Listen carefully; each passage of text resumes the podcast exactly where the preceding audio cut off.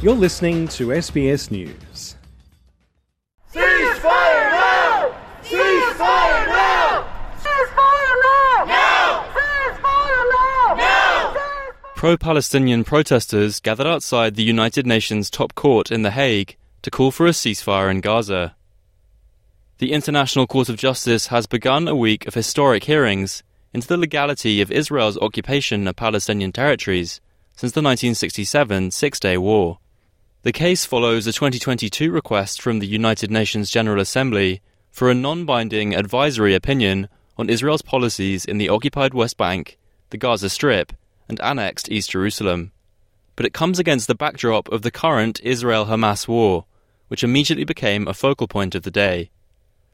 Ali Shana, a protester from Jordan, called for a stronger international stance against Israel's military operations in Gaza by all the different governments, by the European countries, by the, by, by the West, by all countries in the world. We are seeing some countries standing up and start to do some things, but definitely nowhere near enough given the severity of what's been going on. Among those voicing a stronger position is China, one of the 51 countries scheduled to speak at the hearings over six days. Chinese Foreign Ministry spokesperson Mao Ning has said China supports what she described as the just cause of the Palestinian people, calling for an end to a planned Israeli offensive in Rafah. China attaches great importance to the situation in the Rafah area and opposes and condemns actions that harm civilians and violate international law. We call on Israel to immediately cease military operations, make every effort to avoid civilian casualties, and prevent a more serious humanitarian disaster in the Rafah area. Israel is not scheduled to attend the hearings, but has submitted a written statement saying an advisory opinion would be harmful to attempts to resolve the conflict. It has described the questions posed by the General Assembly as prejudiced. This comes after Prime Minister Benjamin Netanyahu rejected a separate ICJ ruling in a case brought by South Africa which alleged Israel's campaign in Gaza amounted to genocide. That ruling rejected South Africa's request to apply more pressure to halt the Rafah offensive, but said Israel was bound to comply with existing measures, including protecting Palestinian civilians from harm and allowing in humanitarian aid. Meanwhile, former Prime Minister and Israeli War Cabinet member Benny Gantz has warned the offensive will go ahead by the Muslim festival of Ramadan. If by Ramadan hostages are not home, the fighting will continue everywhere to include Rafah area.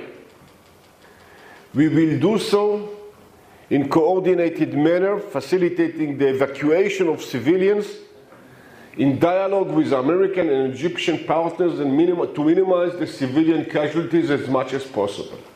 China is the latest country to voice its condemnation of the offensive on Rafah, where around one and a half million people, well over half of Gaza's population, are sheltering from intense fighting in other parts of the territory. Gaza's health ministry says more than 29,000 people have been killed since Hamas's October the 7th attacks, while UN officials estimate a quarter of the population is starving. Giving evidence at the ICJ, Palestinian UN envoy Riyad Mansour has accused Israel of colonialism and apartheid, a claim which Israel rejects. He alleges Israel has broken international territorial law through its recent occupation of Gaza and of the West Bank since 1967 as well as the annexation of East Jerusalem in 1980. What does international law mean for Palestinian children in Gaza today? It has protected neither them nor their childhood. It has not protected their families or communities. It has not protected their lives or limbs, their hopes or homes.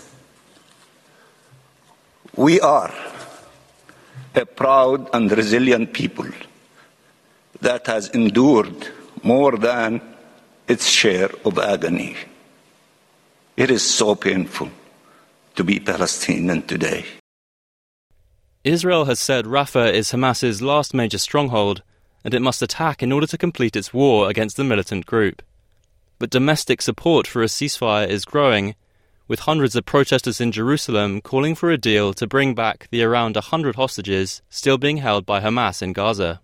Paul Reichler, one of the lawyers representing Palestinians at the ICJ, has argued an end to Israeli occupation of Palestinian territories would benefit both sides.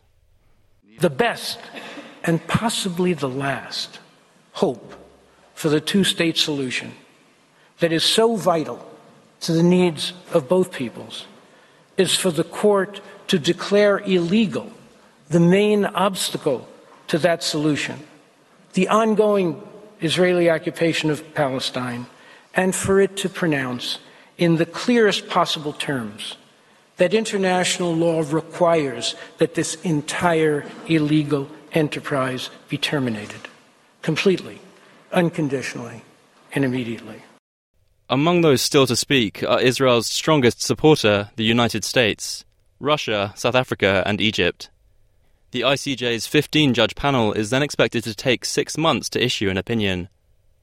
Penry Buckley, SBS News.